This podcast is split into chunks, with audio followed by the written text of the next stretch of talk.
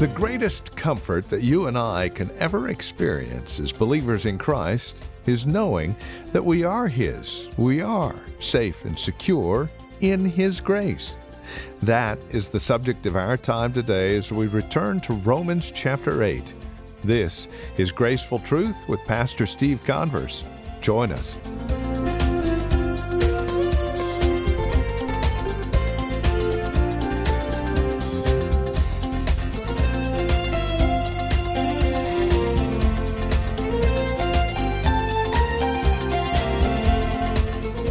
Over the last couple of broadcasts, we've been spending our time in Romans eight, verses fourteen through sixteen, our series called Blessed Assurance, looking at those important spiritual truths that surround our assurance as believers in Christ. To be a Christian means to be led by God's Spirit and what the Holy Spirit does to lead us. It's all straight ahead. Join us for today's broadcast of Graceful Truth from Grace Bible Church in Redwood City. Here's Pastor Steve. Look at what he says there in verse fourteen. As many as are led by the Spirit of God. They're led, present tense. It's an active thing that's going on in your life. See, when you're not studying God's Word, you're not walking in obedience, you're not going to receive this confirmation of your salvation from the Spirit. There's going to be a check there. Something's not going to be right. When you do not submit to His leading, what happens? You doubt your salvation. I mean, that's why the New Testament all over the place. What's it do? It tells us. It's filled with exhortation after exhortation to be obedient, to be growing in God's Word. That's so important. And if you think coming here, sitting here for an hour, hearing somebody expound the Scriptures, well, that's what it's all about. You've missed the whole point. This is just a celebration of all your study you've done all week, just like it's a celebration of my study that I've done all week. If you're relying on some guy to come up here, stand behind a pulpit and somehow give you enough to get through the next week, you're sorely mistaken. I don't care who that individual is. You have to invest. Then you will sense this confirmation, because the Spirit's leading is not sporadic. It's not something that's momentary. It's a continual reality in the life of every believer. What a wonderful blessing that is. So He stirs our heart. Thirdly, He directs our wills. He directs our wills. Just as the Spirit leads us by renewing our minds and stirring our hearts and our affections to love what He loves, He does so by redirecting and strengthening our wills to go after what He desires. How does the Spirit, Holy Spirit lead a person? Well, He doesn't do it forcefully. It's not, God's not forcing us to do things. What does He do? He leads by literally changing our will. When the Lord redeems people, He doesn't leave them on their own. Aren't you thankful for that? I mean, what would it, what a horrible life it would be if God saved you, if He gave, forgave you of all your sins and then said, there you go. See you later. Hopefully we'll see you in heaven one day. Didn't give you the Holy Spirit. Didn't give you any, the Word. Didn't give you any brothers and sisters to encourage you. He just kind of let you waffle down here on this sin-filled earth till you died or He came back. That would not be a joyful experience. That would be a miserable experience. Because without the Spirit of God, we would be hopeless. Well, how does the Spirit lead us? He does so by a couple ways, but one of these ways is illumination. Illumination. I don't think that's in your notes, but He directs our path by helping us to understand God's Word. You know, when you come to this book, I hope that you come to this book prayerfully. I hope that you don't just, you know, ah, yeah, whenever I got to read this couple pages today for my devotion. You, you should always come to God's Word prayerfully. Sometimes He'll lead us in a specific practical way, but primarily He leads through the illumination of His Word. Look back at Genesis chapter forty-one, verse thirty-eight and thirty-nine. Genesis forty-one, thirty-eight and thirty-nine. Pharaoh said to his servants, can we find a man like this in whom is the Spirit of God? Verse thirty-nine, then Pharaoh said to Joseph, since God has shown you all this, there is none so discerning and wise as you are. The Egyptians looked at Joseph's wisdom and they acknowledged that, you know what, this doesn't come from this man. This comes from a supernatural being. And they called it the Spirit of God. Today we receive God's wisdom through his word. That's how we receive it. Ephesians chapter one, verse fifteen to nineteen, Paul says this, Ephesians one, "For this reason, because I heard of your faith in the Lord Jesus Christ and your love toward all the saints, I do not cease to give thanks for you, remembering you in my prayers, that the God of our Lord Jesus Christ, the Father of glory, may give you" what? "The spirit of wisdom and of revelation in the knowledge of him, having the eyes of your hearts enlightened, that you may know what is the hope to which he has called you, what are the riches of his glorious inheritance to the saints, and what are the immeasurable greatness of his power toward us who believe, according to the working of his great might." Paul prays and understands that God gives us wisdom through the power of his Spirit. Ephesians chapter three, verse sixteen to nineteen, Paul prays again. He says, he prayed that according to the riches of glory, that he may grant you to be strengthened with power through his Spirit in the inner being, so that Christ may dwell in your hearts through faith, that you, being rooted and grounded in love, may have strength to comprehend with all the saints what is the breadth and the height and the, the depth and the length, and to know that the love of Christ that surpasses knowledge, that you may be filled with all the fullness of God. How does it happen? Through the Spirit. Colossians one nine, Paul says, "And so, from that day we heard, we have not ceased to pray for you, asking that you may be filled with," controlled with, "the knowledge of his will in all spiritual wisdom and understanding." See, the Spirit of God, beloved, fills us with the knowledge of God's will. And he does so primarily through the illumination he gives us when we read the Bible. That's why it's so important to read your Bible. If this book is not in your hand every day, if you're not putting what is on the pages of this book in your heart every day, there's something wrong. There's something terribly wrong. Colossians three sixteen tells us to let the word of Christ dwell in us richly. And you know what? When you do that, the word of God comes alive. Start off small. Take the book of First John and say, you know what? I'm going to read through that book every day for a month. You know what's going to happen after thirty days? You're going to know what's on the pages of Scripture concerning First John. Even if you just read it casually, just the repetitive nature of reading through it, it'd probably take you maybe twenty minutes if you're a slow reader. You're going to understand what's on the pages of this book. And yet so many times we look for gimmicks, we look for devotionals, we look for other things that take us away from this book and into another one. And God is saying, no, spend time in this letter that I have written to you. Now, with that being said, First Corinthians chapter two, verse fourteen says very clearly, the natural man, those who are not saved, does not accept the things of the Spirit of God. They're folly to him, nor is he able to understand them because they are spiritually discerned. The unbeliever, the non-Christian, the person who does not have the Spirit of God cannot understand Scripture on his own. Can he understand the words? Well, yes, clearly. But he's not going to understand the true spiritual meaning as the Holy Spirit defines us, defines for us when we read through his power and his illumination. Why? Because we literally have the mind of Christ when we are part of the body of Christ. In Luke chapter twenty-four, verse forty-five, Christ opened the disciples, it says this, understanding that they might understand the Scriptures. These are people who were with Christ every day, and yet he still had to help them understand the Scriptures.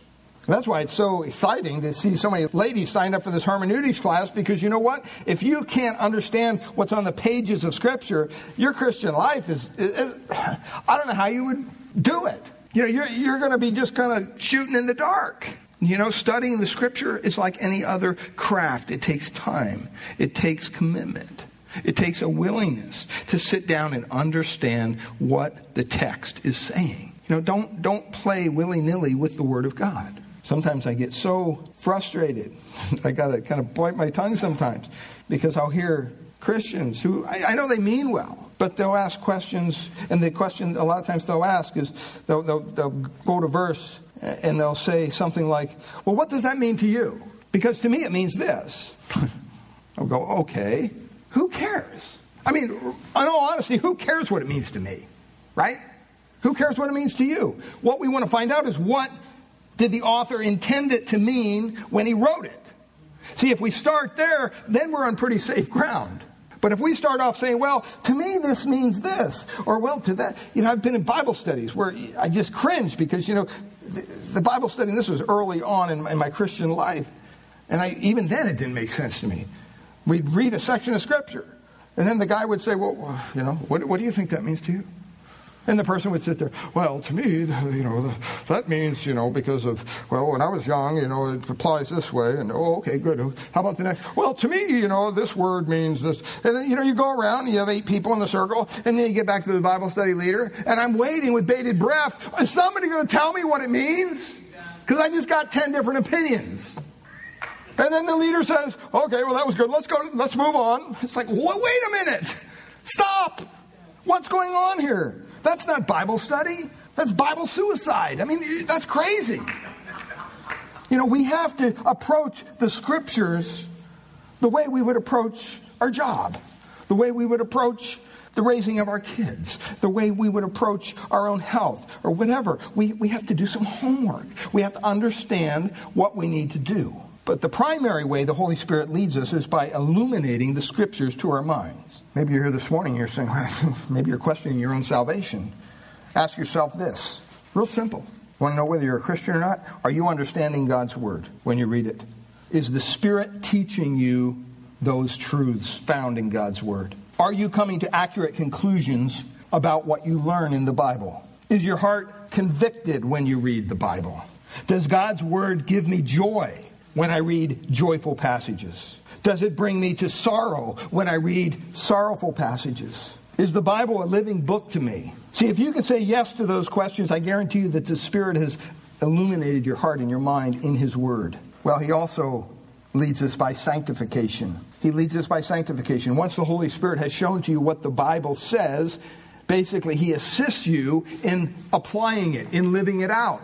There's a lot of people that know what the Bible says, but they don't take it to the second step. They don't apply it. See, the Spirit of Christ, the Holy Spirit leads us by prompting our hearts to obey God. Psalm one nineteen, verse thirty-five says, "Make me go in the path of thy commandments, and there do I delight." He also says in verse one thirty-three, Psalm one nineteen, "Order my steps in your word, and let not my any iniquity have dominion over me." The Spirit of God illuminates the mind, but He also activates the will, and He does so through sanctification, through, first of all, the confirmation of the Spirit.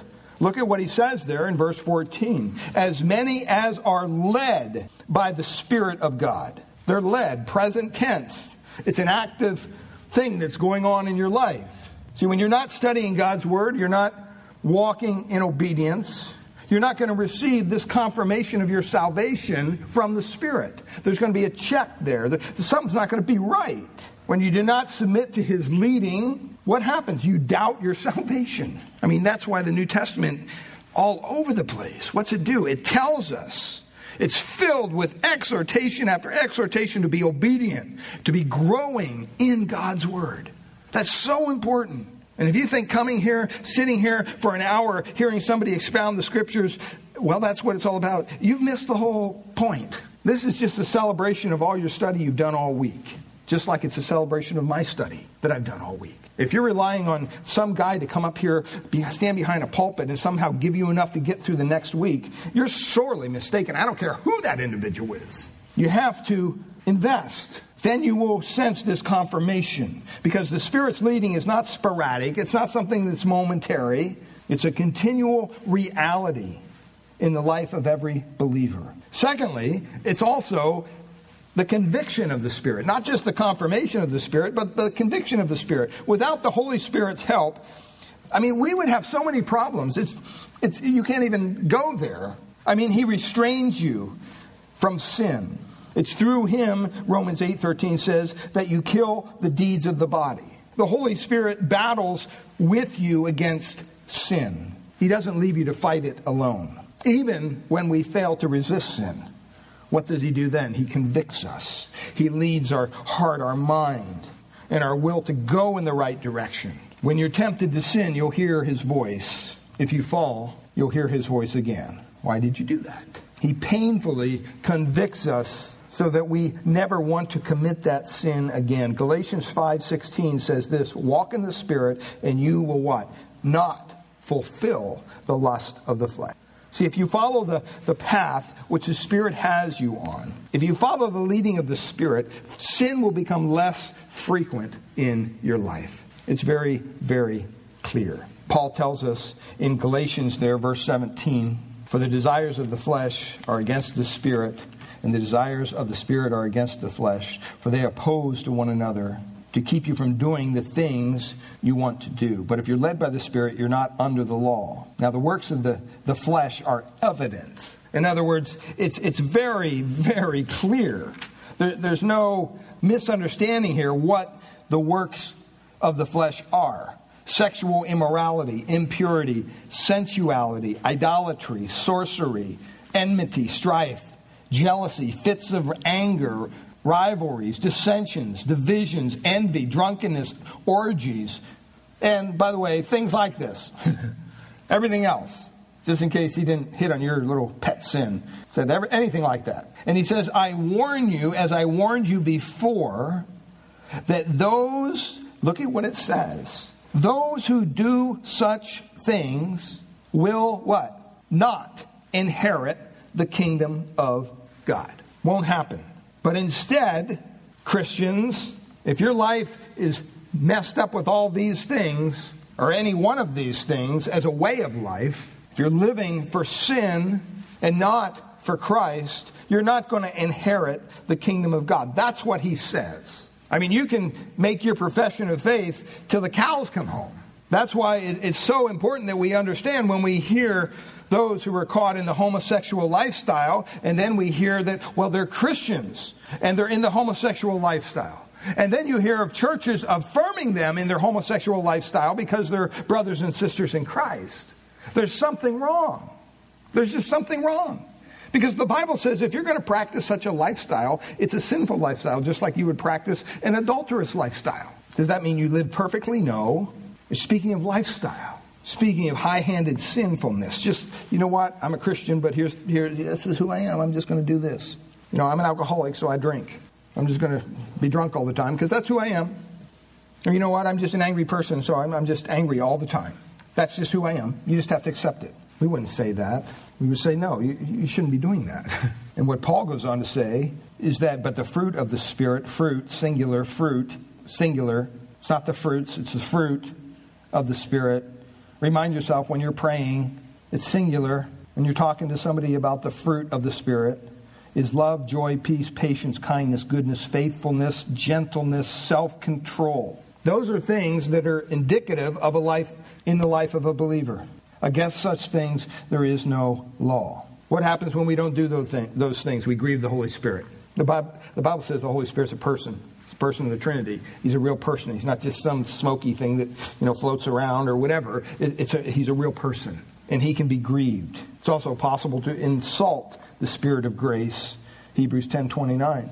See, if you don't follow the Spirit's leading in your life, as a Christian, if you don't, you're not going to have the joy and the peace that God has promised to you. Your, your Christian life is going to be miserable. So if you're sitting here this morning and you're miserable as a Christian, then you need to go to God and you need to say, you know what? Am I a Christian, first of all? Because if I am, why am I doing these things? And if I am a Christian, then I need to start stop listening to the flesh and start listening to the Spirit so that I can experience this joy and this peace that you promised me.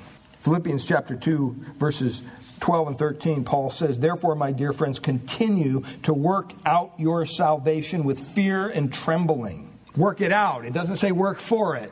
Work it out. If you're saying that you're a Christian, this should be fleshing itself out in our lives. The Spirit of God should be changing us. And it says to do so with fear and trembling. I think today in our churches, we've, we've come to understand God's grace so much, which we're thankful for. But we, we count on it so much that there's very little fear and trembling. We like the verse, bold I come into your throne. You know, we like those verses. We don't like the verses that calls us to fear and trembling before a holy God. For it is God who works in you to will and to act according to his good purpose. What's God's purpose in your life? To do his will. That's it. That's it. Has your will been redirected to his? When you look deep down inside, Do you find that you really want to serve God and you want to act according to His good purpose? God's not going to force you to be godly against your will. He changes your will by this new birth that we've speak, spoken about. John Murray had it right when he said this: the activity of the believer is the evidence of the Spirit's activity. The activity of the Spirit is the cause of the believer's activity. Let me say that again. It's kind of interesting. The activity of the believer is the evidence of the Spirit's activity, and the activity of the Spirit is the cause of the believer's activity. See, if you're trying to please God, it is because the Spirit of God is at work within you, leading you to want and to actually do what He desires. Well, that brings us to our last thing quickly here. He says, those who are led by the Spirit of God are sons of God. So the last spiritual truth here basically is those led by the Spirit of God are our true brothers and sisters. In other words, we're part of the divine family. We're all in it together. The, the King James Version started this verse. It says this, for as many as, and that's a good rendering. It emphasized the inclusive nature of God's family. You know, we need to remind ourselves continuously that there are many differences between believers within the Church of Jesus Christ. There's differences of class, personality, background, economic status, temper and abilities, drive, sensitivity, thousands of things. They have led to divisions in churches, but not all divisions are over doctrinal things. Many divisions exist that should not exist. And sometimes these Christians in one camp kind of become suspicious and even fail to associate with those in another because they think somehow they have a corner on the truth and they're the only church. What this is telling us, if, if, if, if the Spirit of Christ dwells within you, if you are being led by the Spirit of God, then you are part of God's family. The church you go to is kind of second. And Paul wanted that very clearly understood, that we're all those who put their faith and trust in Christ are children of God. Talks about a similarity of a disposition when you're called sons of God. That's why he calls us sons of God. Sons are the object of a special affection. Any father would tell you that. And thirdly, sons have a title to some particular dignity or advantage, as we talked about being heir. John Piper put it this way: when you fight sin by trusting in Christ as superior to what sin offers, you are being led by the Spirit. Father, we thank you for your word this morning. We pray, Lord, that our lives would be one that's not led by the flesh. Lord, that just ends in sin, death, all kind of upheaval. Lord, even as believers, when we fall into sin, we see our lives fall into disarray. And conviction fills our hearts and steals our joy. And so, Lord, as believers, first and foremost, let it begin with the, the house of God. If we need to repent, if we need to turn our hearts back to you, if we need to confess of some known sin in our own lives that is causing you dishonor, whatever it might be, Father, we thank you when we do confess it, when we come and we heed the Spirit's conviction that you are there ready to apply that forgiveness that has already been accounted to us because of what Christ has done. We thank you for that. And Lord, if there's any here who's yet to put their faith or trust in Christ, I pray, I, I, I ask, Lord, that you would do that work, that divine work that only you can do in the heart of an unbeliever, to open their eyes, to open their heart to the truth, the simple truth that they're a sinner and they need a Savior, and that Jesus Christ is that Savior, and that He will come into their life in a brand new way and put things in right order in a way that honors and glorifies Him, and that they can experience for the first time the forgiveness of sin and relief of that burden that they've been carrying for oh so long. Father, we thank you and we praise you for your word today. We ask this in Jesus' name. Amen. Well, it is our prayer here at Graceful Truth that God would reveal His grace to your hearts through the teaching of His word each week. And we trust you're currently involved in a Bible-teaching church in your area. If not, we'd love to have you come and visit us here at Grace Bible Church in Redwood City. We meet each Sunday morning for our praise and worship service at ten a.m. We offer nursery care and Sunday school classes for our children up to grade five. If you'd like to encourage us here at Graceful Truth, please give us a call at Grace Bible Church here in Redwood City. This is our phone number, six five zero, three six six, nine nine two three. Again, that's six five zero, three six six, nine nine two three. Or you can visit us on the web at graceful truth dot org. We've got a lot of resource materials available there, more information about who we are, and if you need a map to uh, visit us at Grace Bible Church, that's there as well. Again, graceful truth dot org. And would you please drop us an email? Let us know you paid us a visit when you stop by. Again, graceful truth dot org. Or give us a call at six five zero, three six six, nine nine two three. Again, that's six five zero, three six six, nine nine two three. We thank you for joining us today and trust we'll see you again next week at this same time for another broadcast of Graceful Truth.